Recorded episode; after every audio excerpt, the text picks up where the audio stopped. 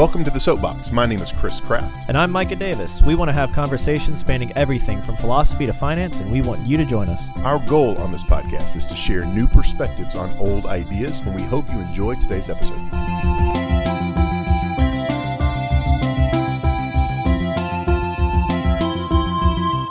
Hey everybody, welcome to The Soapbox. This is Chris Kraft. I've got Mister Micah Davis sitting across Yo. from me. And we are looking forward to chatting with you tonight. Thank you for our listeners that have been with us consistently for a while. We are going to be talking tonight about kind of a project that's in my head that I'm going to hopefully be working out in the future. Um, my wife and I do a lot of mentoring at the church that we're in, and, and we we hear a lot of uh, people's reasons. Let's put it that way. Yeah. We hear a lot of reasons why people do things. We hear a lot of reasons why they don't do things. And then it's really interesting to hear those same people talk about their friends and family's excuses. Yeah. And, and I really want to have this conversation with you because we we have this habit of human beings of thinking that I, I have my reasons, but if you were to say the same thing, I'm going to call yours an excuse. And, and a lot of what I think it is, is we, for some reason, we want to assign motives to other people. And, and and I want to go back and forth a little bit about this because I think this is this our our podcast is called The Soapbox for a reason, because we have soapboxes, we have things we're passionate about. And one of the biggest, one of my favorite Bible verses in the entire scripture is work out your own salvation with fear and trembling. The, n- nothing in there tells me to fix Micah. Nothing in there tells me to fix my wife. This is a you work out your own salvation. You let them work out their own salvation. So why is this idea soapbox to you, Micah, when it comes to Um, assuming motives in someone else? I think because the reason we ascribe motive seems to be to make sense of our world, but um, all, all the time. And and you hear people go like, well, it wasn't this bad, you know, a few years ago. And it's like, no, it, we all the time, humanity has been um, focused on making uh, what what's called kind of an othering, where you make other people different from you. And that's how we make sense of our world. And what happens when we deal with someone who places themselves outside of our good graces by not following through on something or whatever it is that we may be complaining about? We ascribe malicious motives mm-hmm. instead of ascribing some something else. Um, we see it a lot with this current presidency, not to get too political, but we see it a lot with uh, C E Os and all this stuff where people kind of tend to to go ahead and place malicious motives on them for failing to address this or over addressing that. And in reality, it could be ignorance. It could be the fact that they don't have the resources. There's a lot of different reasons why those kinds of things don't happen. And the ascribing of motives uh, to being malicious instead of like ignorant, say, is actually a logical, there's actually a logical tool to use against it called Hanlon's Razor. Never attribute to malice what could be attributed to stupidity, essentially. And um, I think that that is something that we have we we lose sight of way too quickly. It's That's natural for us to go to to make sense of my world, they're bad. It's easy for us to do that rather than to make sense of my world, they forgot. Or they didn't think about it. Or they're ignorant and didn't know how much time it took to do this. Those kinds of ex- uh, reasons instead. I, I love the idea. So let's go with some practical examples of what this looks like. So first thing I think of is traffic, right? Yeah. Like we, yep. we get we get stuck in traffic. All of a sudden, busy, busy, busy. Somebody cuts you off. What is our first go-to normally? They did that on purpose. That's why yep. we honk. That's why we get the purpose. If we would give grace to people, road rage wouldn't be a thing. Yeah. The only reason road rage is a thing today is because of exactly what you're saying, assigning malicious intent to someone. And and it's malicious motives, and I like the idea of malicious intent.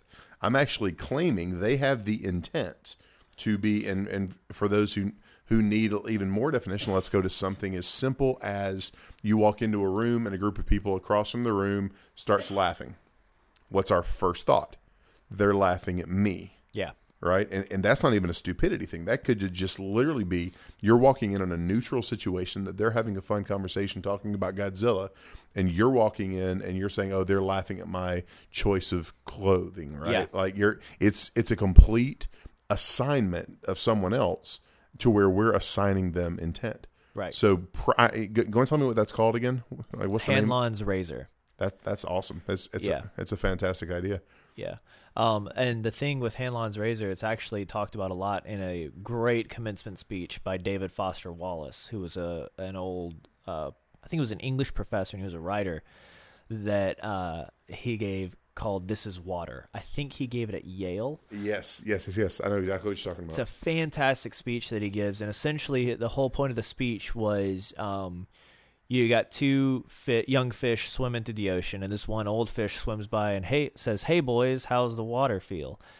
And the two fish, you look at each other, and they look around, and they go, "What the heck is water?" Because they're not even paying attention to their surroundings, the stuff that they're in constantly day in, day out. They'd get so used to the water that you don't even pay attention that the water's there. Right. Um, and so the whole point of the commencement speech is that getting an education and learning more about the world that you're in allows you to understand it in a more cohesive and complex way than if you just assigned that malicious motive. He was like, what if someone cuts you off in traffic, like you said? Well, if someone cuts you off in traffic, we usually say they cut me off, and that's all that matters to us.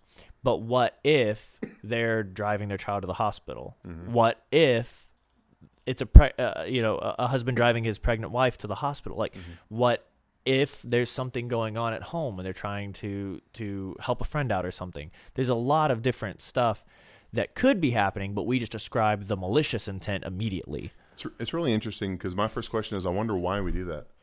I don't know. Like, I, I'm not sure why we do that, because I, the same principle is talked about in Tommy Newberry's book, The four eight Principle.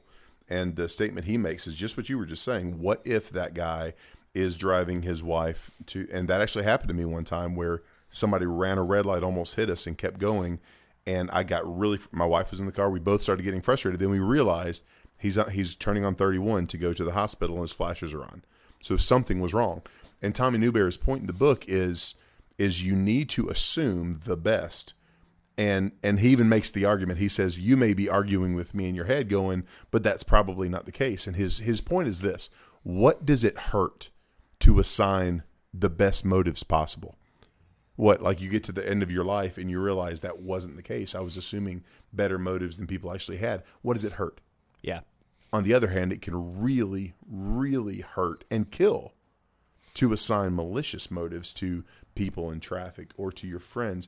Jesus talks about this all the time, talking about how don't judge lest you be judged. The, the idea is not, and I can't stand the whole, well, don't judge me. No, no, we're called to judge fruit, right? I'm supposed to judge what I see. Of what, the church. Yeah. Of uh, the church. Like pe- people who claim Christ. Right. But, and really, even in a business sense, and all the business study that I've done over the years, I still want to judge your fruit of right. your results. I'm not going to take somebody's advice just because they, I was sitting down with a young lady the other day that was extremely intelligent, but I, but she would make some very blanket statements. Here's the next thing I need to do in my business. And my first question is, who told you that? Mm-hmm. And she just is figuring it out herself. And I'm like, with all due respect, that's not good enough. You don't have the fruit on the tree. So that's the idea of judging the fruit on the tree. Does somebody have the lifestyle you're looking for? Does somebody have the success in business?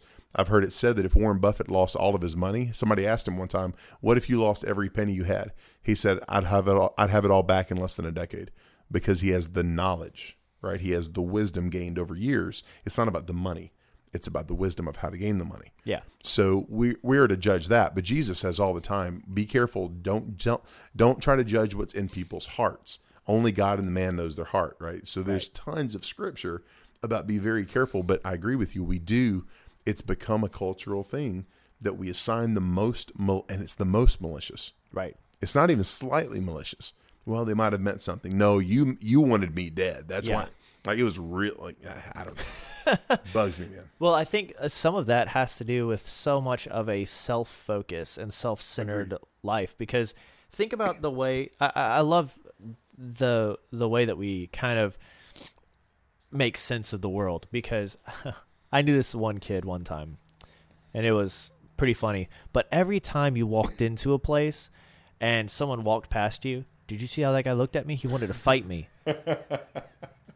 And eventually got to the point where I'm just like, no one cares about you that much that they're walking past you in Walmart and just want to throw down right there. Mm-hmm. And they don't know you. Right.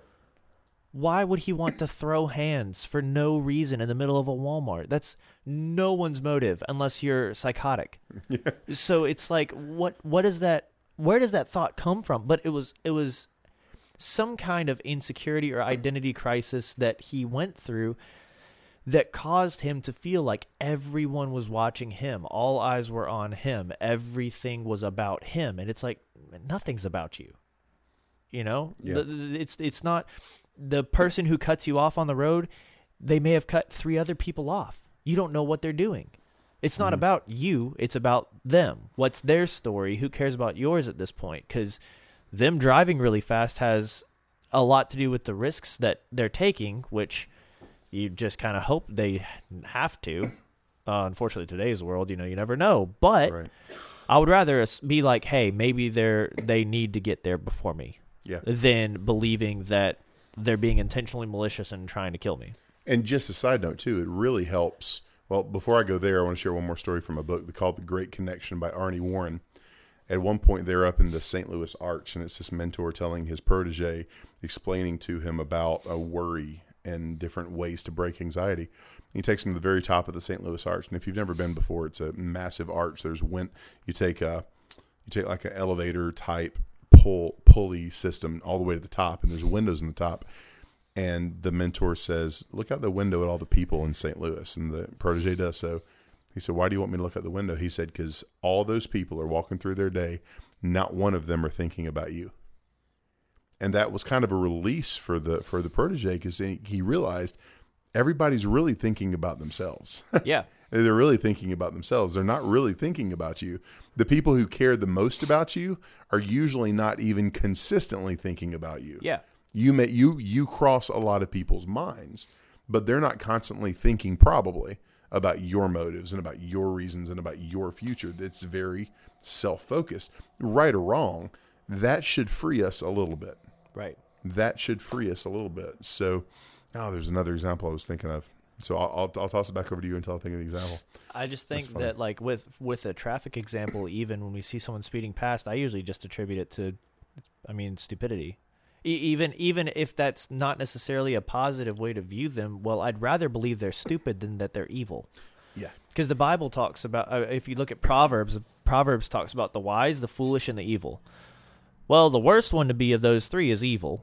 The best one to be is wise. The most common one is foolish. Yeah, that's true. So if we're going to look around the world and attribute any kind of quote-unquote motives that we can just to make sense of the world, because we're going to attribute a motive. Right. That's one thing I want us to recognize, too, is there's no way you can say, well, um, you know, they're it, it, not consistently say there's no way to know the motive, because usually that's that's our first thing, is that we're just going to attribute our own motive. Emotions that we're coming out of. Yeah, we're we're always going to say they did it because of blank, because we're trying to make sense of the choices that people make. Um, but the fact that we could look at it and go, "You're foolish," is just better than being evil. Yeah, you know? And and I, I'm going to throw in one more word. I'm going to say foolish or ignorant. Yeah, is another way that I like, because that I. I kind of like looking at it sometimes. Maybe they were never taught. Yeah. Right. That, that, yeah. That's, that's so when I, and it, yeah, I know what you mean, but I think when our listeners hear that, they may think stupid as in imbecile, not right. stupid as in ignorant. We're never taught. Well, and ignorance like is even, that was something I was talking about with my class the other day. And I realized when I said it, I was like, ignorant is kind of a negative connotation nowadays too. It's hard to talk about it that way with, yeah, really with, with people, because if you say you don't know something, then you're an idiot. You're not just unaware, mm-hmm. you know? Yeah, um, that, that's the way it's taken. And so that's the thing, is it's like there's no way to talk about like, hey, you just didn't have this information, which isn't really that big of a deal. Right. Um, it's just now you know, move on from there. Right. And, I, and, I, and I'm glad you brought that up. It's one of the, you helped me remember what I was going to say earlier. The other thing that assigning to ignorance instead of negative negative motives. The other thing it does is it helps take the stress off of us. Mm-hmm. For example, here's something that I've, and I learned this from Tommy Newberry's The four eight Principle, and it's helped me decrease my stress so much. He said, anytime that you get held up in traffic or you forget your wallet and you need to turn around and go to the house, why don't you assume that that's God keeping you from a wreck? Yeah. Like that positive That's the same thing we're talking about, even if it's not to a person, because I've had something like that happen, and I've told the story before. I, I bought a shake one time after I got off work, and I bought a Shamrock shake from McDonald's, and I, I went over to a friend's house because I was off work, and about half of it was gone, and work called and said they needed me to come back in. It was like Super Bowl weekend or something like that, and I remember vividly a voice in my head saying, finish your shake first. So I told my work, I'll be in there in a little while. And they said, well, we need you in as soon as possible. Would have been really easy for me just to close it up and go right back to work. But I finished my shake, probably took four or five minutes. Yeah. On my way back to work, right before my turn to work, a drunk driver had just flown in at fifty-five miles an hour and hit somebody at the exact place that I should have been. But it was about three or four minutes past. And it helped me realize if I could mentally just assume, okay, and this, dude, this happened today. I took a wrong turn.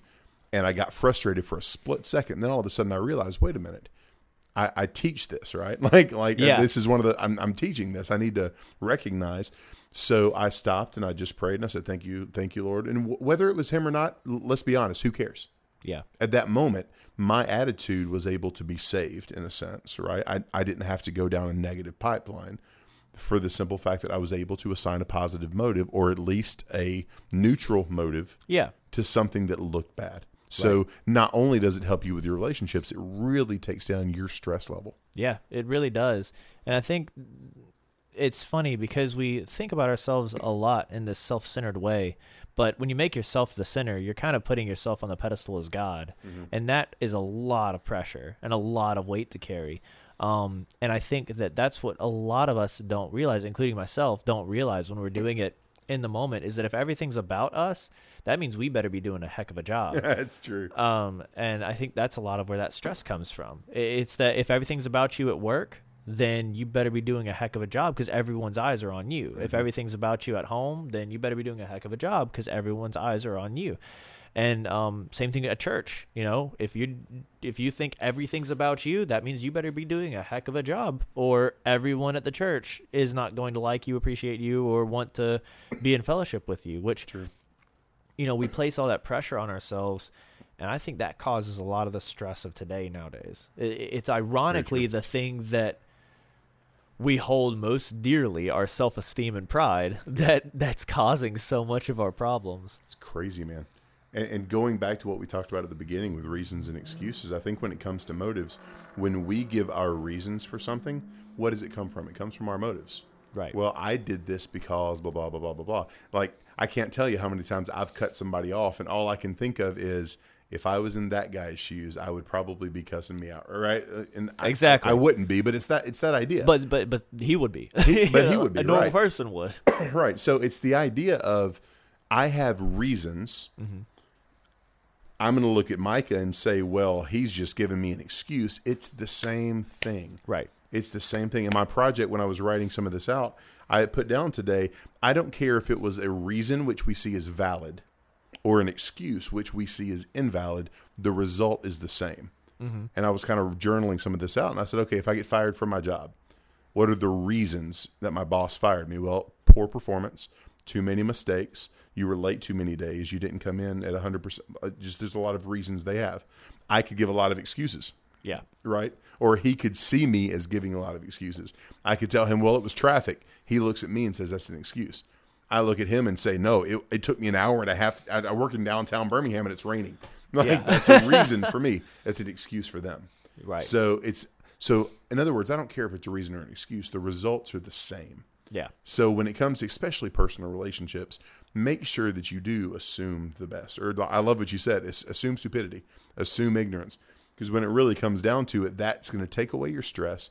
And it's really going to help your relationships because you're you're looking at the, looking for the best in people. There's a book by Alan Loy McGinnis. It's one of my favorites called Bringing Out the Best in People. And if you're ever working with people, whether it be customers or fellow employees, your goal is to bring out the best in them. Yeah. Your your youth group, your kids, all that you do. Darian, we're working at the daycare with my wife. Like, we're all looking to bring out the best in somebody. And I think our subject matter today is one practical way that we can do that. Yeah. We can notice ourselves. And I, I we were talking about self-examination on the last podcast, and maybe that's one of the things we need to start doing more. We need to start, when we get frustrated, stop and ask ask yourself, why are you so frustrated? Probably it's because somebody's not meeting an expectation of yours. Yeah. And you're assigning them a negative motive. So as we kind of close this up, you got any closing comments, any thoughts you want to throw out? There's a book that I read in college that opened my eyes to a lot of the ways that humans behave, and I cannot remember the name of the author. The book is called Irrationality. I'll, I'm sure I'll talk about it a lot, but it's basically about the logical fallacies that we make that cause us to view the world in a much more either too negative or, and I, I say this in a hyper-optimistic way, but too positive as well, like where we either view someone as a god or we view someone as the devil kind of thing. Mm. Um and it's a great book, and it just goes through each logical fallacy on their own chapters. Fantastic. Uh it's called Irrationality. I want to say the guy's last name was Sutherland, but I couldn't find it on on Amazon, so I'll just have to put it in the show notes or something. That's fantastic. And and any of the books that we threw out today are great. I would really encourage you to dig into scripture. I, for for for Micah and I, since we have that Judeo-Christian background, study the example of Jesus. Watch yeah. how he handled people, and, and watch how he handled people that other that other people looked down on, right? You could see, like, the Pharisees grabbed this woman who was caught in the act of adultery.